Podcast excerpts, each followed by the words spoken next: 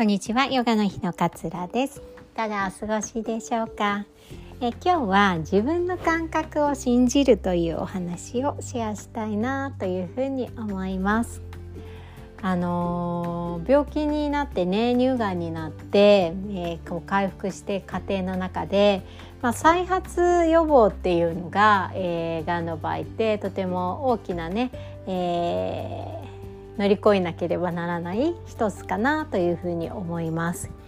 ねまあ、薬を飲んだりしてね、えー、再発の防止を、えー、していくわけなんですけれども多分皆さん病気になった時って一度自分の健康についてとか食生活とかライフスタイルとかをこう見直す、えー、ことをしているんじゃないのかなっていうふうに思うんですよね。で私自身もそうでした。ねやっぱり再発していかないためには再発を防ぐためにはどんな食生活をしたらいいんだろうとかどんなこう生活を送っていけいくのがベストなんだろうとかっていうのって誰しもね、えー、考えたことがあるんじゃないのかなっていうふうに思います。やっぱ健康ってねこう損なって初めて改めてこう健康の大切さを知って、えーこれを維持していこうみたいな風に考えてそこで生活をこう見直していくことが多いんじゃないのかななんていう風に思うんですよね。で特にこう乳がんとかそういう大きな病気になった場合ってすごくこう慎重になりますよね再発しないためにって考えると。いろんなことがこう慎重になりすぎたりとかこう敏感になりすぎたりすることがあるんじゃないのかなっていうふうに思っているんです。私もねもちろんこう再発はしたくないっていうふうに思っていますけれどもじゃあ食生活をガラッと変えたとかなんか生活をこうガラッと変えたかっていうとそんなことはないんですよね。で私自身がとても大切にしていることは自分の感覚を信じるっていうことを、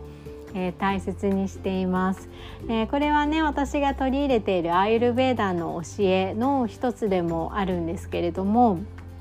自分で考えて自分の感覚を信じて答えは外ではなくて自分の内側に聞くっていうことを繰り返しえー、行っていくことが大切だなっていうふうに思っているんです。なんかあのこれはいけないとかこれがいいとか あれはダメでそれはいろんな人がいいって言ってたよ とかいろんな情報がやっぱりあの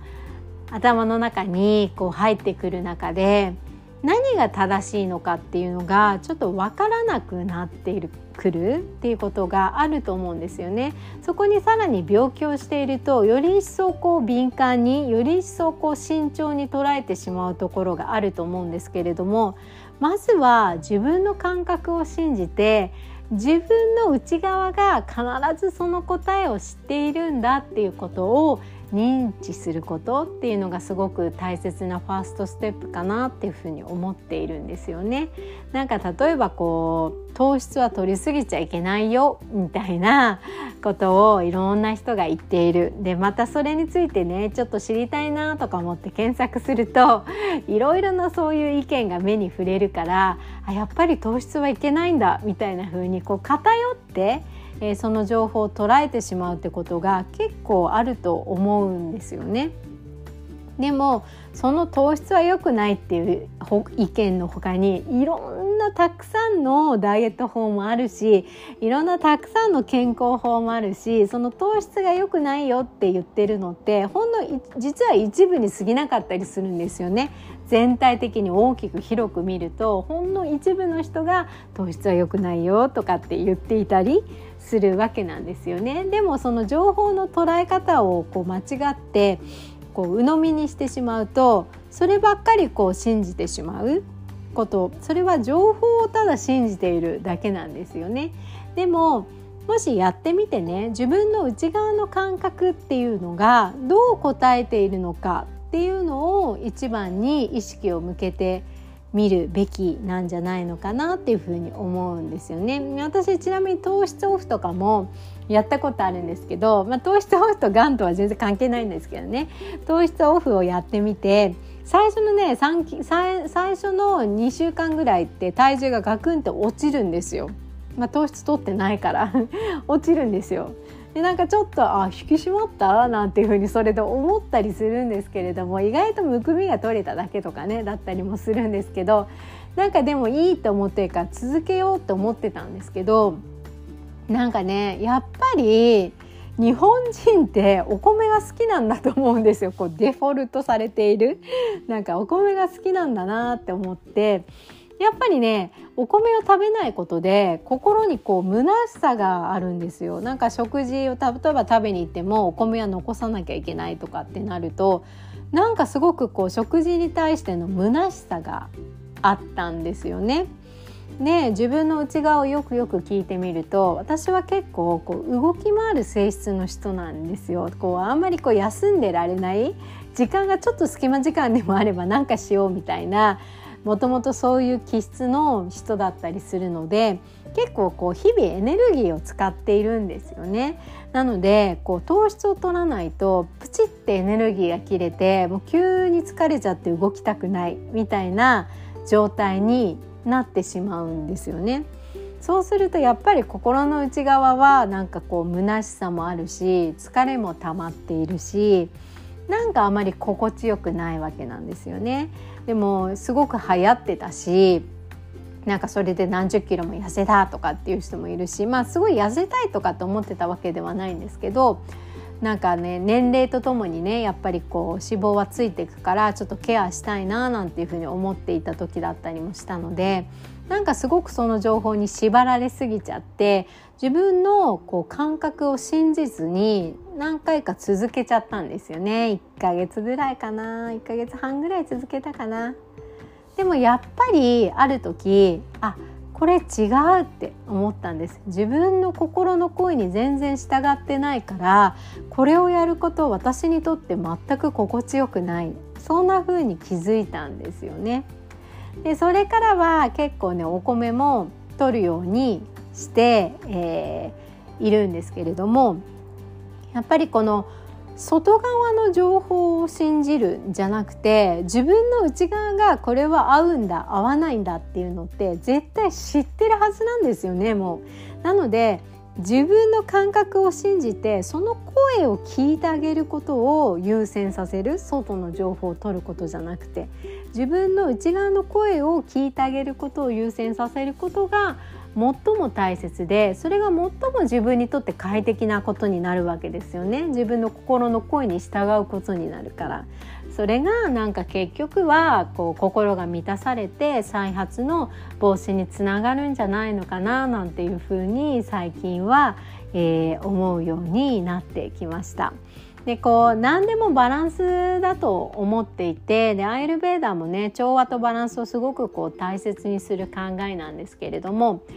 こうぶれながら揺れながらいろんなこと試しながら自分の声を聞いてあ今ちょっとブレてるな心地よくないなって言ってこう中心に戻していく。また左側にブレちゃったのであればあちょっとこれが私には合ってなかったのかもってもう一度自分の心地いいところに戻していく。このバランスを取りながらそうだかブレても全然いいんですよ。試してみることも大切だったりすると思うのでいろいろとこう試しながら自分のこう中心ニュートラルに戻していくっていうことにこ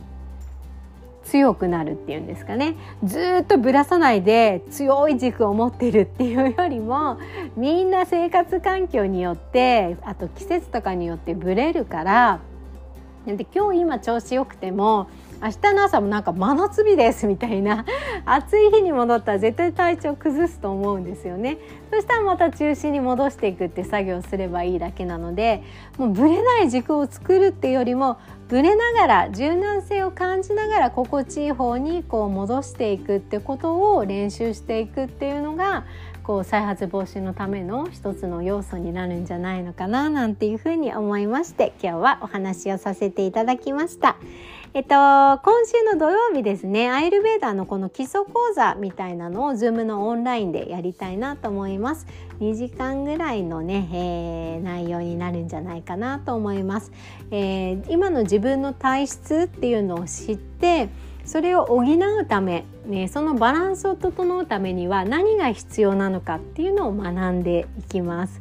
えー、アイルベーダーすごく個性を大切にするものなので自分の個性を知ってその個性に合った、えー、バランスが取れるものをこうどうやってうん、日々、えー、取り入れていくのかっていうところを中心にねもう本当に基礎の基礎になるんですけれどもお話をしていきたいなと思います。あの病気された方とか病気のこうきっかけに健康ってなんだろう？でも情報がありすぎてよくわかんないよみたいに、えー、なってる方とかがいらっしゃったらすごくおすすめのね講座になっておりますので是非気になる方は、えー、ヨガの日のホームページにも掲載されていますしこのポッドキャストの概要欄にも貼り付 URL を貼っておきますのでチェックしていただけたら嬉しいです。で土曜日ちょっと予定があって参加できないわっていう方あの子どものね、えー、